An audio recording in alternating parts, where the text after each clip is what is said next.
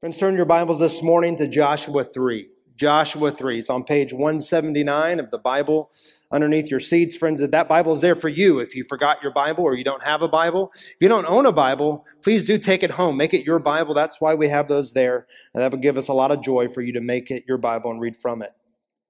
Friends, uh, we're picking up this morning in the book of Joshua, and we do so with perhaps the most important event in the entire book, the entire story of Joshua, Israel's miraculous crossing of the Jordan River and their entrance into the promised land.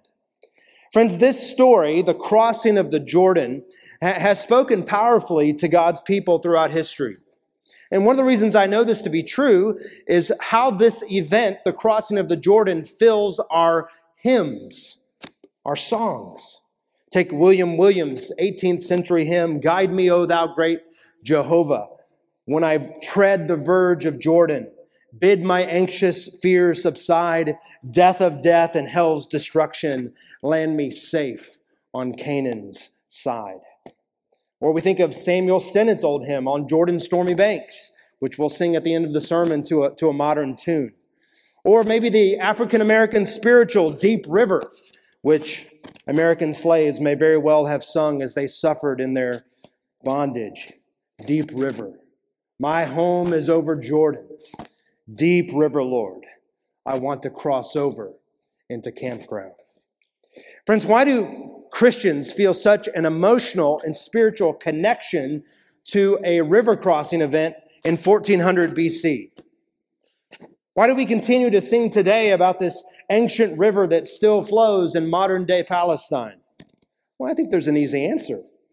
Christians have long recognized the crossing of the Jordan as a pivotal point in God's fulfilling of his great promises to his, to his people, which of course forecast greater fulfillments yet to come.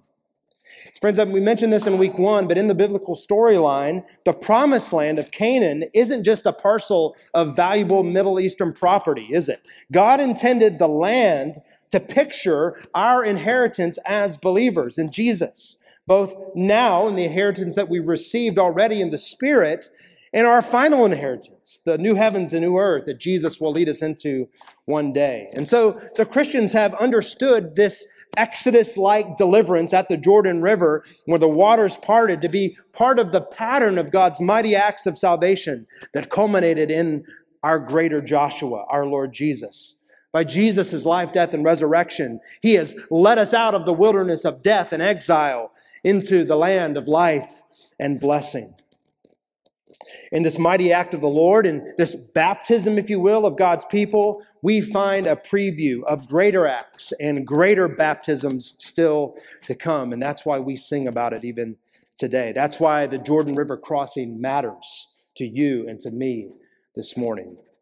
In a moment, friends, we're going to take the, the, next five minutes or so to read through all of Joshua 3 and 4, really into verse 1 of chapter 5. Remember, though, in just a quick, a quick catch up, in chapter 1, the Lord had commissioned Joshua to be the new Moses, to courageously lead God's people into the land accordance with the word. Chapter 2 is a bit of a behind the scenes interlude in the story by showing us God's mercy to Rahab and her remarkable faith. And now chapter 3 picks up where chapter 1 left off. The people are ready. They are ready to enter the land of promise. Let's begin reading in verse 1 of chapter 3. Then Joshua rose early in the morning, and they set out from Shittim. And they came to the Jordan, he and all the people of Israel, and lodged there before they passed over. At the end of three days, the officers went through the camp and commanded the people As soon as you see the ark of the covenant of the Lord your God being carried by the Levitical priests, then you shall set out from your place and follow it. Yet there shall be a distance between you and it, about 2,000 cubits in length. Do not come near it, in order that you may know the way that you shall go, for you have not passed this way before. Then Joshua said to the people, Consecrate yourselves, for tomorrow the Lord will do wonders among you. And Joshua said to the priests, Take up the ark of the covenant and pass on before the people. So they took up the ark of the covenant and went before the people. The Lord said to Joshua, Today I will begin to exalt you in the sight of all Israel, that you may know that I, as I was with Moses, so I will be with you. And as for you, command the priests who bear the ark of the covenant, when you come to the brink of the waters of the Jordan, you shall stand still in the Jordan. And Joshua said to the people of Israel, Come here and listen to the words of the Lord your God. And Joshua said, Here is how you shall know that the living God is among you, and that he will without fail drive from before you the Canaanites, the Hittites, the, the Hivites, the Perizzites, the Girgashites, the Amorites, and the Jebusites. Behold, the ark of the covenant of the Lord of all the earth is passing before you into the Jordan. Now therefore take twelve men from the tribes of Israel, and to each tribe a man. And when the soles of the feet of the priests bearing the ark of the Lord, the Lord of all the earth, shall rest in the waters of the Jordan, the waters of the Jordan shall be cut off from flowing, and the waters coming down from above shall stand in one heap.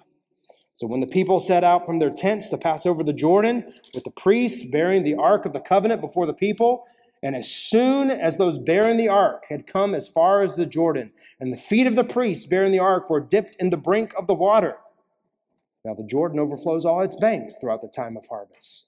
The waters coming down from above stood and rose and rose up in a heap very far away at Adam, the city that is beside Zarethan and those flowing down toward the Sea of the Arabah, the Salt Sea, were completely cut off.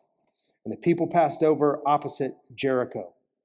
Now the priests, bearing the ark of the covenant of the Lord, stood firmly on dry ground in the midst of the Jordan. And all Israel was passing over on dry ground until all the nation finished passing over the Jordan.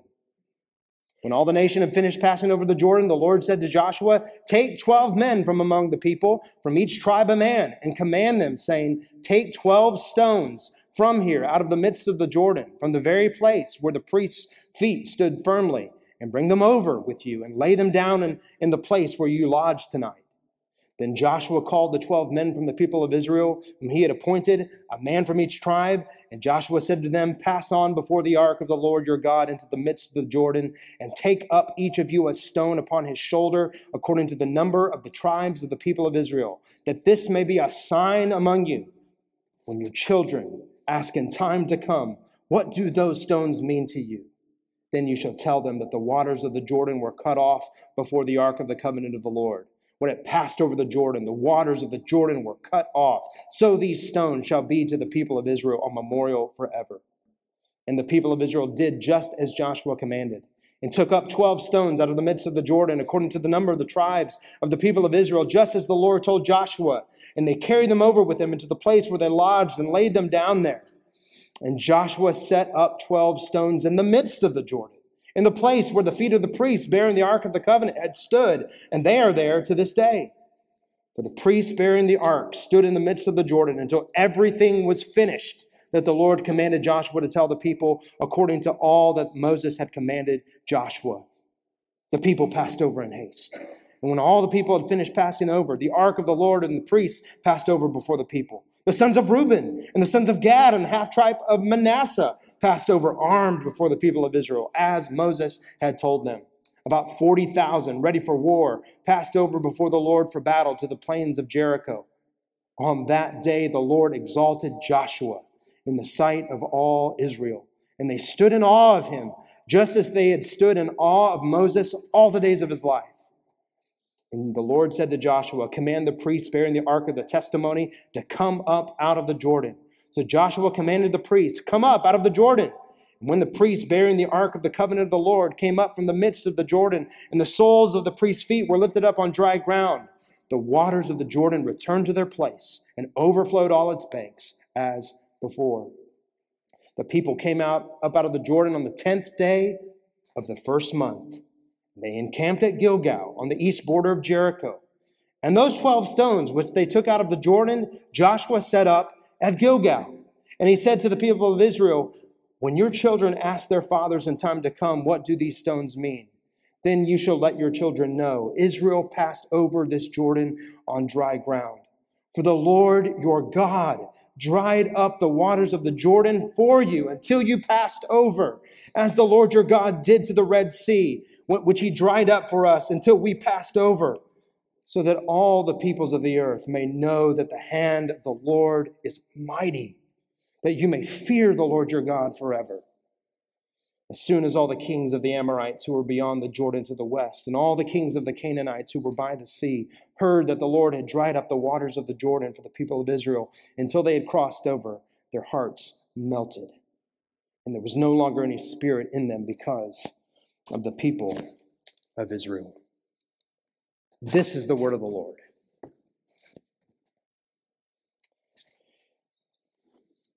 Well, friends, I hope it's evident after reading the story why we're looking at all of chapters 3 and 4 this morning as a single unit of text. Because despite what the translators of your English Bible may have put as kind of the chapter heading in each of chapters 3 and 4, they are both, both chapters about the crossing of the Jordan by the children of Israel. Notice that as late in the account as chapter 4 and verse 15, the priests who were carrying the Ark of the Covenant they're still standing in the riverbed, right? Even while the memorial stones are being gathered, the priests had not left the Jordan at that, at that point. So really what you have in Joshua 3 and 4 is kind of a, a storytelling sandwich. Okay, in chapter 3, the people prepare to cross the Jordan, and then they enter it as the Lord rolls back the waters. And then at the end of chapter 4, the people exit the Jordan, and they encamp on the other side. And right in the middle of the story is the memorializing of the whole thing, which seems to bear special weight and significance at the very center of the story. Friends, here's the main idea of Joshua 3 1 to 5 1 that I trust will be the main idea, set the agenda for the sermon this morning. Beloved, rest assured and continually remember God powerfully acts to bring his people home. Rest assured. Entrust yourself to the Lord and call it continually to mind. Continually remember this. Our God powerfully acts to bring his people home. And one thing that becomes just very obvious when you read the account is that the hero, the central figure of this story is not Joshua, is it? Joshua is not the ultimate savior and deliverer here, but our God. He is the one from start to finish who performs this mighty act on behalf of his people. So, what particularly about our God do we see in these chapters? Well, three things, I think. Number one, we see the presence of the living God. The presence of the living God with his people. Number two, the wonders of the mighty God. The wonders of the mighty God and rolling back the waters and then rolling them back in. Number three, the memorial to the saving God. The presence of the living God, the wonders of the mighty God, and the memorial to the saving God.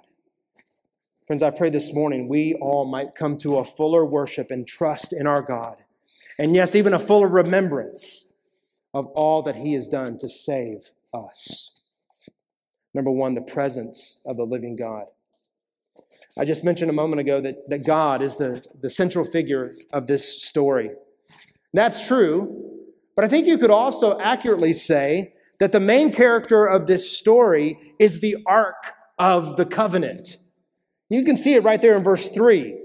The officers of the army instructed the people as soon as you see the ark of the covenant of the Lord your God being carried by the Levitical priest, then you shall set out from your place and follow it.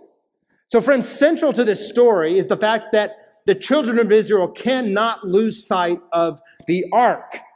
And the narrator of the story will not let us, as the readers, lose sight of it either. I mean, in these two chapters, the Ark of the Covenant is mentioned by name 17 times. You know, I'm sure most of us don't give much time thinking about the Ark of the Covenant, except maybe when watching Indiana Jones. But this small wooden box was massively important to the life of Israel. Most of the time, the ark was kept inside the Holy of Holies, the inner sanctuary of the tabernacle, and then later in Israel's history, the temple. The, the book of Exodus tells us that above the gold lid of the ark, between the wings of the cherubim angels fastened to the lid, God descended to dwell among his people. Friends, the ark of the covenant was the, the location of God's special covenant presence with his people. Later, in the poetry of Israel, like the Psalms, it pictures the ark of God as his footstool, where he is enthroned in the midst of his people. So, friends, when Joshua commanded the people to follow the ark, there's just no question what he's doing. He's commanding them to follow the Lord. The ark is a stand in symbol for the holy, powerful, gracious presence of the living God among his people. When we read Joshua's instruction in, in verses 3 to 7 to 13 that the priests were to take the ark into the river, what we're really watching is God himself moving into the Jordan ahead of his people. It's his presence and powerful hand that stops the waters in their tracks to deliver his people. Friend, this incredible feat of deliverance is his alone. The Lord did not ask for a helping hand from Israel. They're merely spectators, aren't they, to the mighty work of the Lord. It's the Lord who will fight their battles and win them, bring them into victory. Salvation is his and his alone. In verse 4, the officers tell the people to keep this sizable difference, uh, distance between themselves and the ark. And I think we're right to see this instruction as evidence of God's compassion and his kindness. The people had not traveled this way before. They had no idea where they were going. Before them lie untold dangers in Canaan and the mighty river itself barring their entrance into the land. But friends, what the people had was the advantage of knowing that the Lord of all the earth was leading them from the front. And that gave them assurance and confidence that everything would be all right. If they simply follow him by faith, there's no doubt that they'll land safe on Canaan's side. In verse 5, on the eve of the crossing, Joshua tells the people to consecrate themselves, to make themselves ceremonially ready just as Moses had commanded the people to do at Sinai. The whole thing has this sacred, worshipful feel, doesn't it? Why? Because when the Lord decides to unveil his glory, his people must be spiritually prepared. They dare not be flat footed or hard hearted like they had been in the desert so many times in the past 40 years. The Holy One is about to display his glory before them. So Joshua commands them in verse 5 consecrate yourself, for tomorrow the Lord will do wonders among you. Friends, this word wonders is the same word that the Lord used when he spoke to Moses from the burning bush. When he predicted that what he was about to do in Egypt to set his people free, he's going to do the same thing now. He's going to perform wonders. In verses 7 and following, we learn of God's purposes, at least one of them, and in doing this miracle. Verse 7, the Lord said to Joshua, Today I will begin to exalt you in the sight of all Israel, that they may know, as I was with Moses, so I will be with you. Friends, in other words, one of the central purposes and why God rolled back the waters of the Jordan, just like he did at the Red Sea, was to give Joshua honor among the people so that he might be exalted as Israel's captain and, and deliverer, just like Moses was, and so that they would then commit to obey his leadership. And of course, that's exactly what happened. Look down at uh, chapter 4, verse 14. Chapter 4, verse 14. On that day, the Lord exalted Joshua in the sight of all Israel, and they stood in awe of him, just as they had stood in awe of Moses all the days of his life. The Lord called a shot and then kept his word. Joshua was exalted. But his exaltation was a means to an end, wasn't it?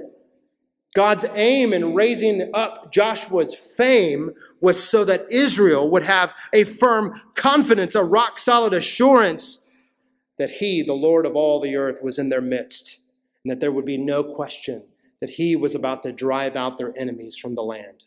Look at verse 10.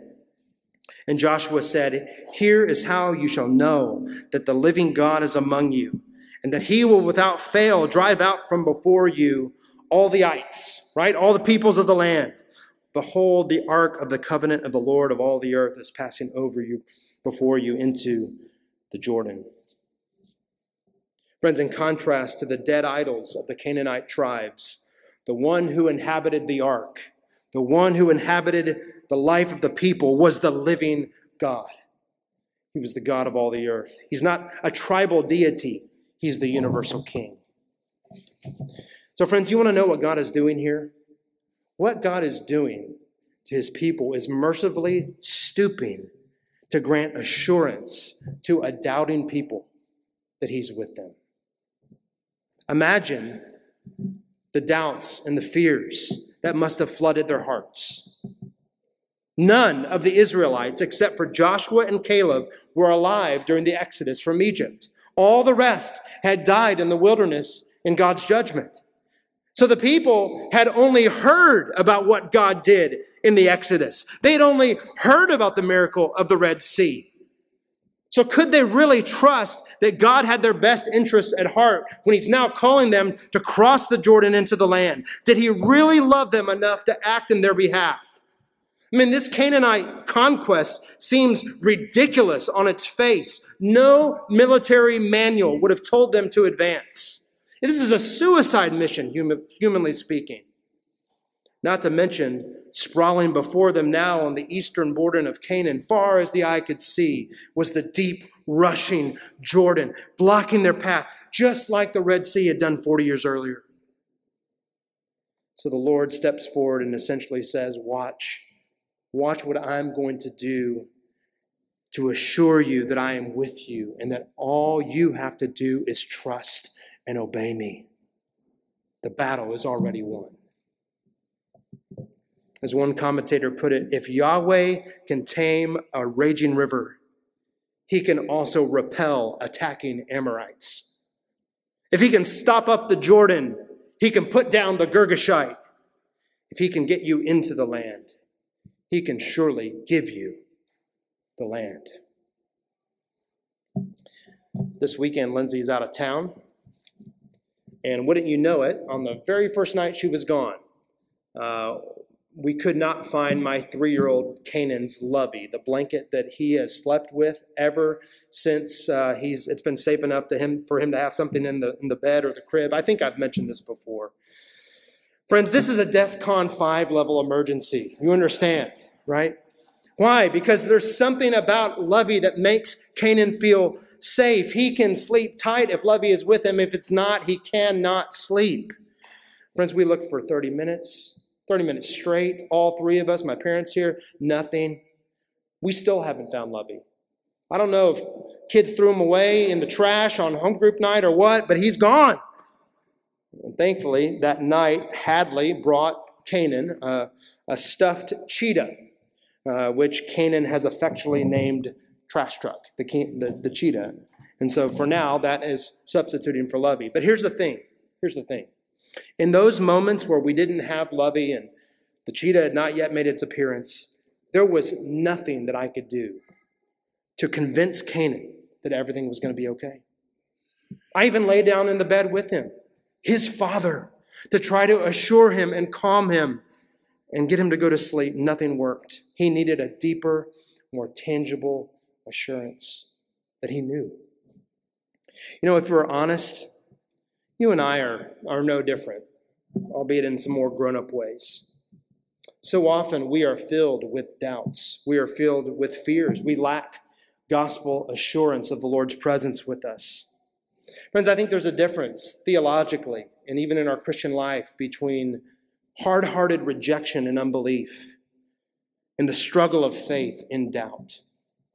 When Jesus walked the earth, stubborn, intractable rejection earned from him a word of judgment, but doubts and fears so often earned his gentleness and his tenderness. Maybe you're here this morning and you have doubts about the Lord's presence with you because of your own sin.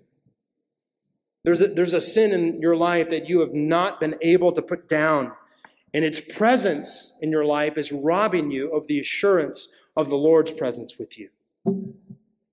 Maybe you're a, a Christian, but you're struggling with some sort of intellectual doubt about what the Bible reveals about God. Maybe even this story with its miraculous elements are, are a bit of a tripping point for you somehow.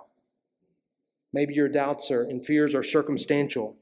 You, you question why God would bring these hard and difficult things into your life. Friends, whatever is the cause of your doubt, think our God is calling us this morning to remember that the God of the Israelites at the Jordan is our God. You may change, but he does not. And the same theological logic employed by Joshua here in chapter 3 is applied by the Apostle Paul in Romans 8. If God did not hold back his son but gave him up for us, if he went that far, can we not then rest assured that he will grant all other provisions required for our full salvation? If you're truly in Christ, friends, no doubt of yours is big enough to drive your God away. As Christians, we carry the confidence with us that not merely that God dwells among his people, but that Christ came to us as our Emmanuel, God with us. Because Christ humbled himself to death, our God exalted Jesus, our greater Joshua, to the highest place. He has worked wonders for us when he raised his son up from the grave, all the way to the right hand of the Father. And not only that, he poured out his very spirit who resides in us and among us as the down payment of our full inheritance in the land. Jesus said, Behold, I will never leave you nor forsake you. Beloved, just like Israel was to look to the ark standing in the Jordan and be assured, so you and I look to our God in Christ, to Jesus, to Calvary, to the empty tomb, to the right hand of the Father, with the unshakable confidence that what God started, he will no doubt finish. Christ is there, and we share his victory. So, beloved, when doubts arise, by all means, assault your doubt, assault your fears with truth.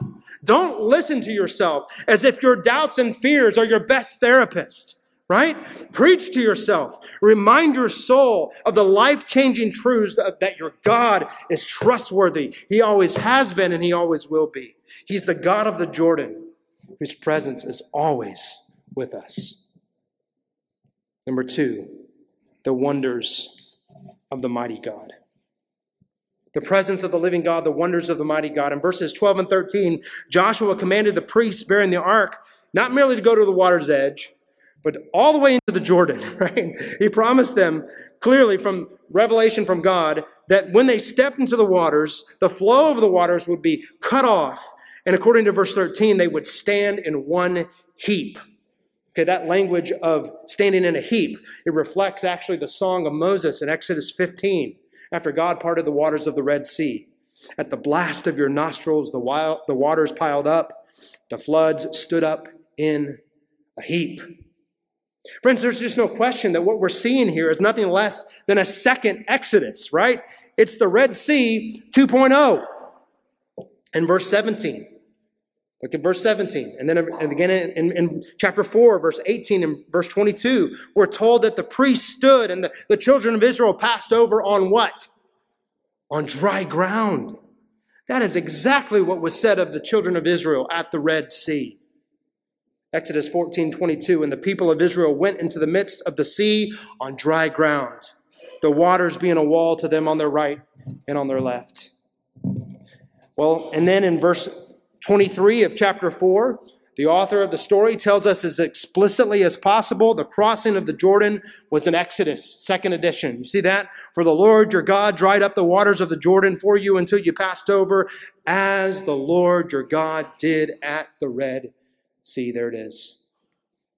What's the point? The point is that the God that led them out of slavery is the God that's leading them into the promised land, right?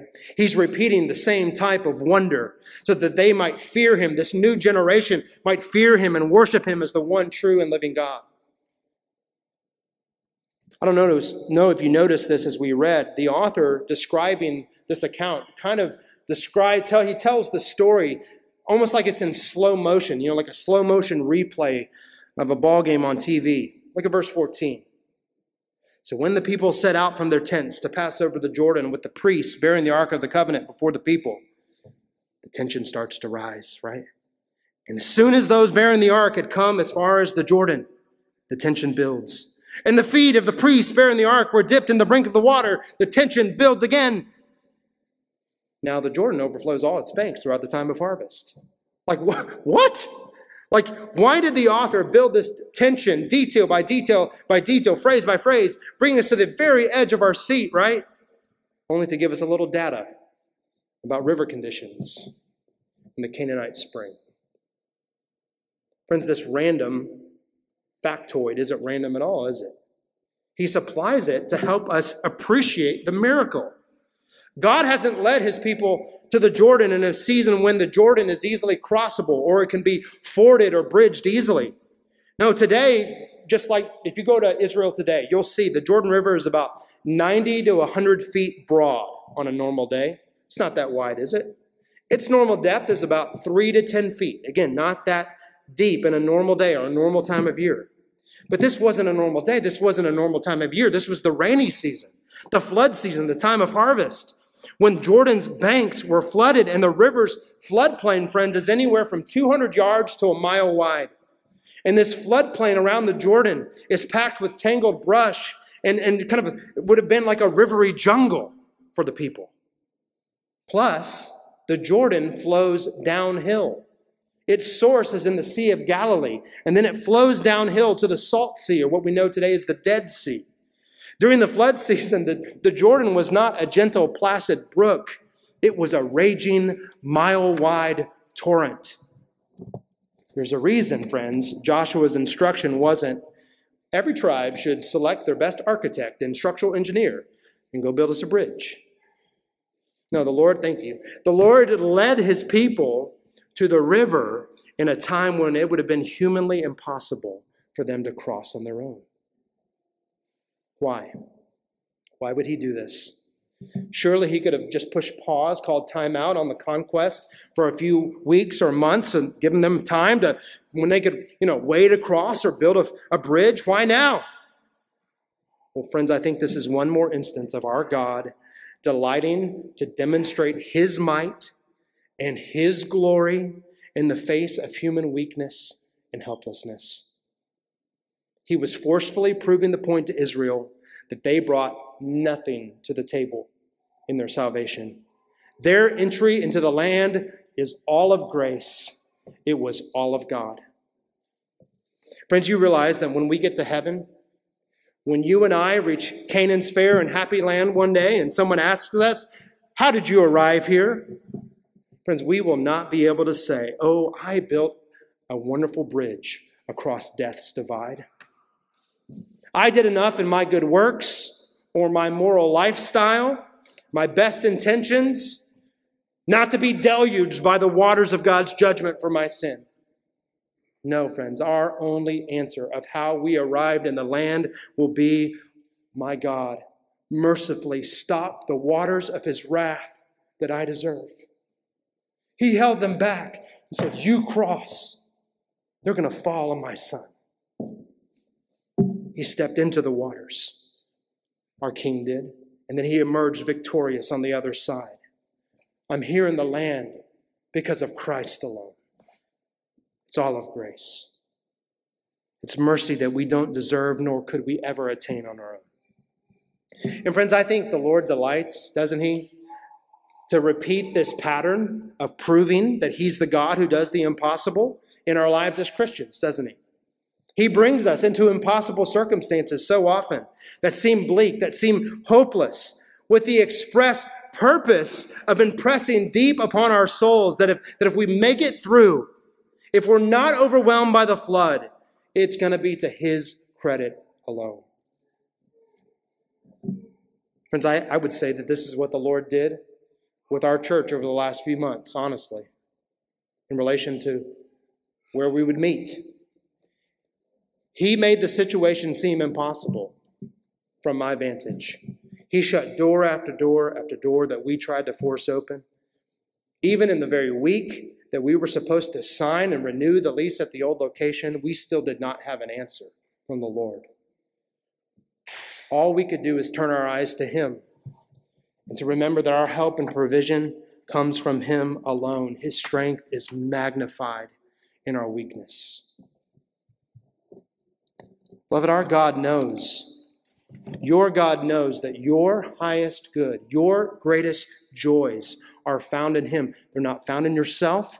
They're certainly not found in the things of this world. And so, what He does sometimes is to remove all possibility of pretense that you're the one in, that's in control.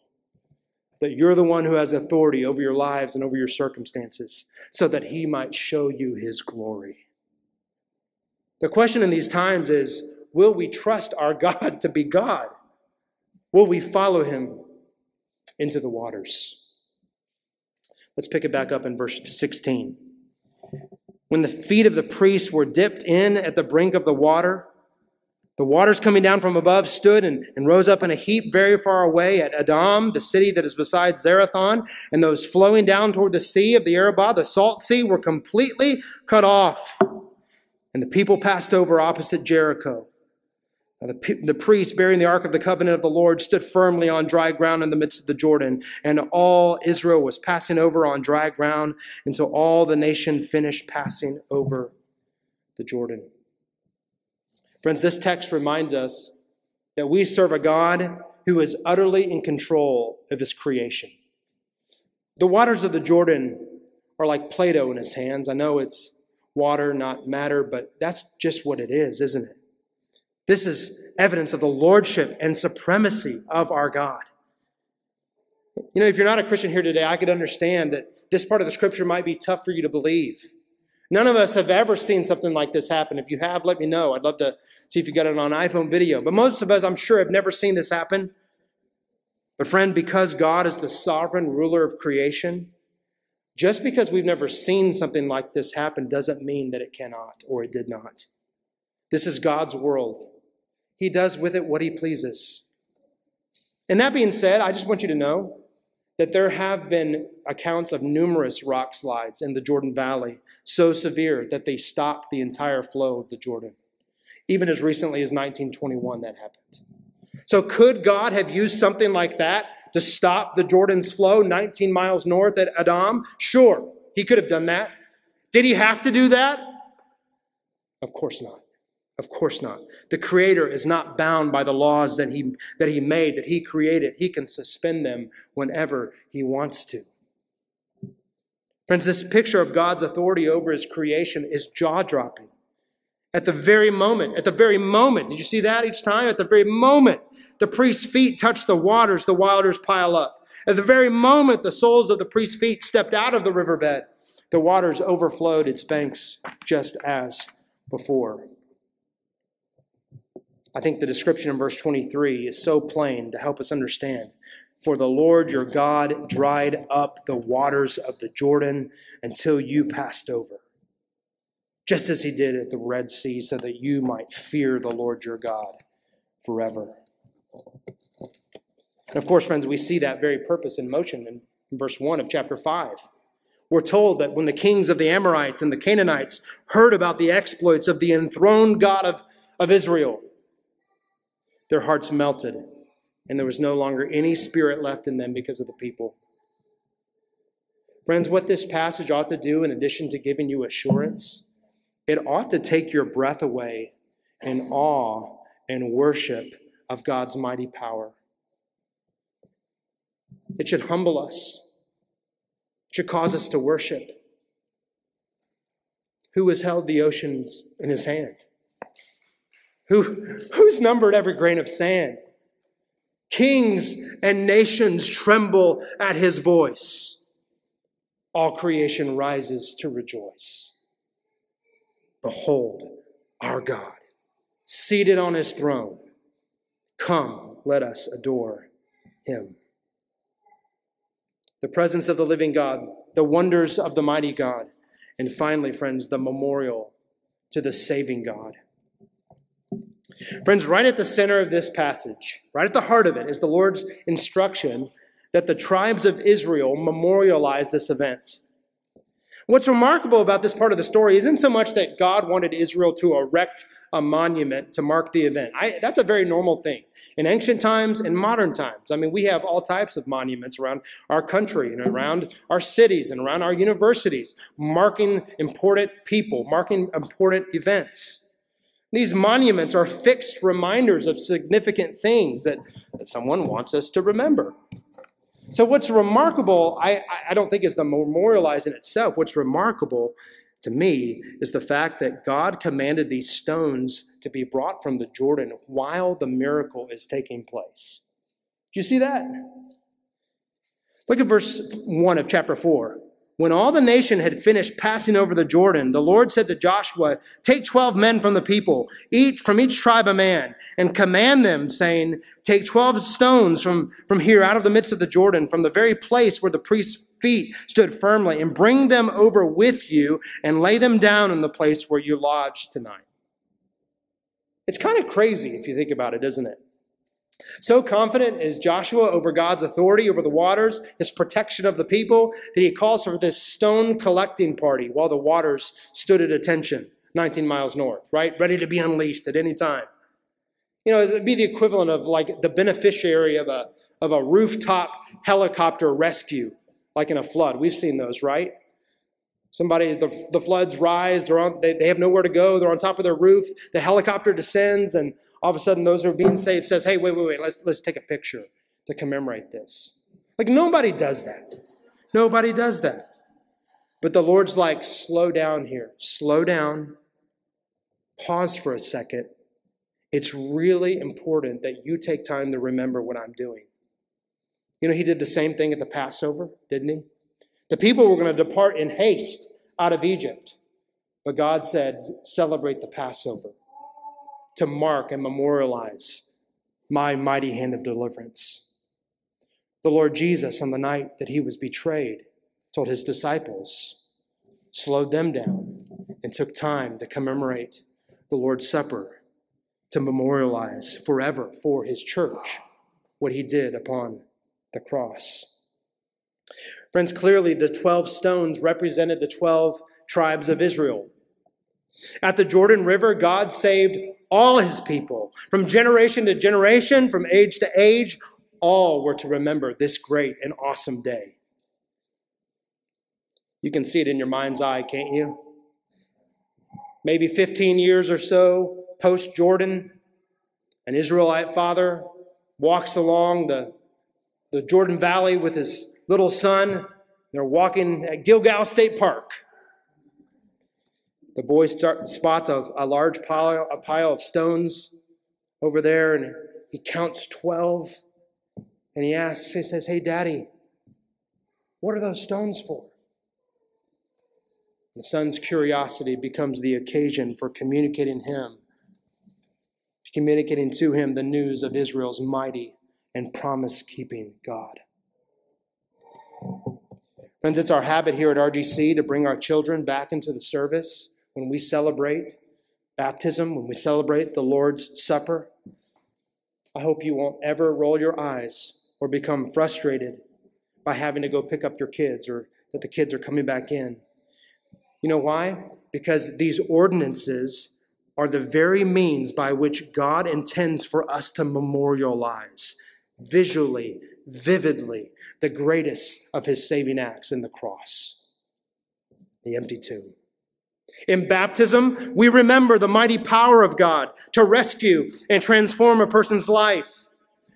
That through baptism of the Spirit and union with Christ through faith, this, this believer who's in the waters is, is, is corporately identifying with Jesus and with all of us.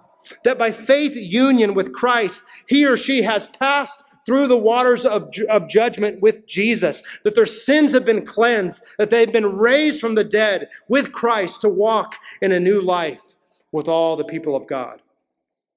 In the Lord's Supper, we commemorate and then call to mind the broken body and the shed blood of Christ that satisfies God's wrath for sins and unites us together with all the saints in Him.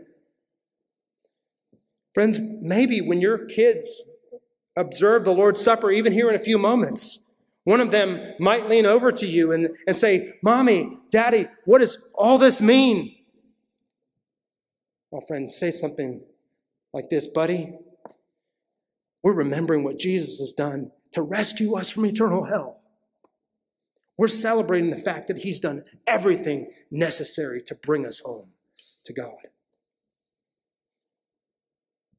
The greatest enemy to our faith is often forgetfulness, isn't it? We're so easily prone to forget what God has done and to turn our gaze away from Him toward ourselves. Beloved, God's kindness, in His kindness, I should say, He has provided these ordinances to help us. When the plates are passed here in a few moments, friends, please don't treat the celebration of the supper as perfunctory, as just some kind of rote habit that we do every month. No, friends, this is God's prescribed visual aid to help you and me persevere in faith. It's his ordained means to nourish our faith and cause us to remember that if this is how God acted in the past to save us, then surely our present and our future is secure. There is a day when we will all feast in Canaan land. And so we proclaim the Lord's death until he comes. You may have noticed verse 9 when we read before. The text actually seems to indicate that while the tribes gathered to bring the stones to Gilgal, Joshua set up another 12 stone monument in the river itself. Did you see that?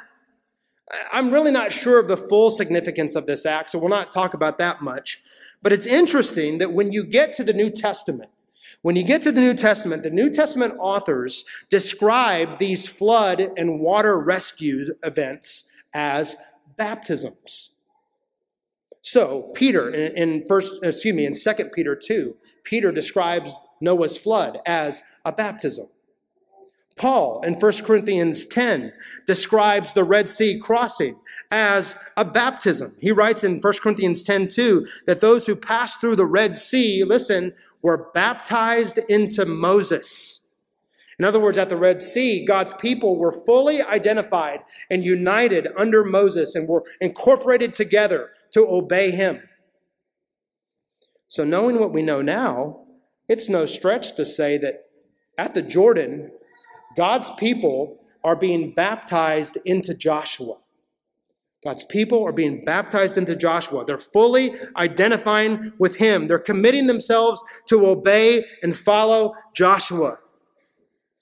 So, friends, with that knowledge, it's not hard at all to understand Jesus' command for every single believer in him to be baptized, right? We're identifying ourselves with him. We're following him by faith and public committing ourselves to him. It's a pattern set all the way back in the Old Testament, even in these crossings of the seas.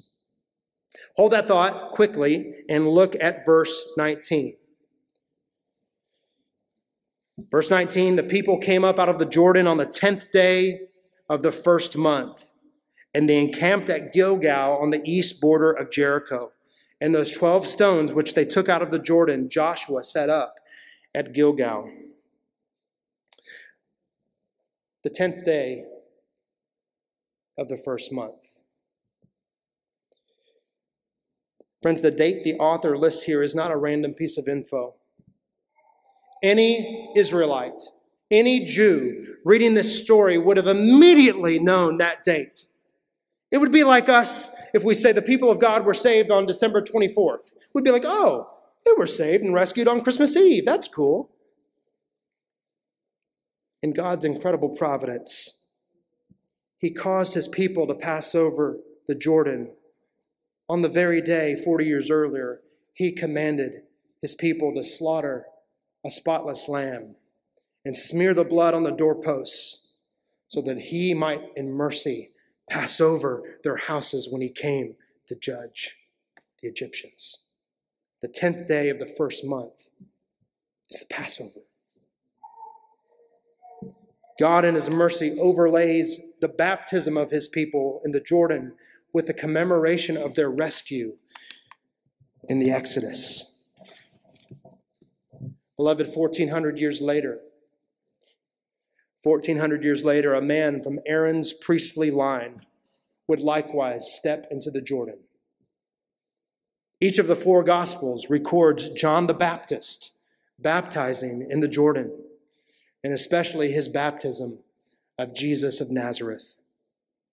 Jesus was not baptized to signify repentance from his sins, but to identify himself with Israel's and with ours. As we read this morning, John 1:18 says that John intentionally baptized on the other side of the Jordan from the promised land. Did you notice that? On the other side. It's highly symbolic. It's amazingly encouraging. It's like God had John go to the other side on purpose so that when he baptized Jesus Christ, Jesus would symbolically pass from the land of death into the promised land of life victoriously. And then our Christ headed straight into the land to defeat our enemies in the great conquest for our souls. He defeated Satan in his temptation. He rolled back death and the curse in his miracles. And yes, he died on the cross to bear our sins, bearing the flood of judgment and then rising up triumphant. At the baptism of Christ, God the Father exalted Jesus the Son. In the Synoptic Gospels, the voice of the Father thundered from heaven, This is my beloved Son, with whom I am well pleased. Perhaps in light of all of this, in light of what we know now, in this thick tapestry of baptism and Passover imagery, it makes sense that when John saw Jesus come to the Jordan, he cried out, Behold, the Lamb of God that takes away the sins of the world. Let's pray.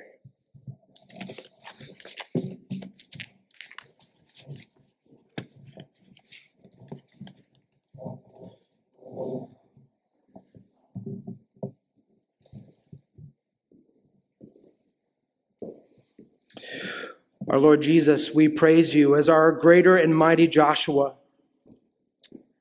And Father, we exalt you as the God of our salvation, who has done everything necessary in Christ to bring us safely from death to life. Lord, we marvel, we give you praise for our great salvation, and we ask that if there's one here that does not know you, has not been reconciled to you through faith in Christ, has not been had their sins forgiven, and the wrath of God satisfied, and peace made through the blood of the cross, that even today they might step over and give their life to Jesus, trusting Him that He has paid it all. Lord, we thank you, and we're ready to commemorate now the Lord's Supper. After we sing, we thank you so much for all that you have done for us. We pray this in Jesus' name. Amen.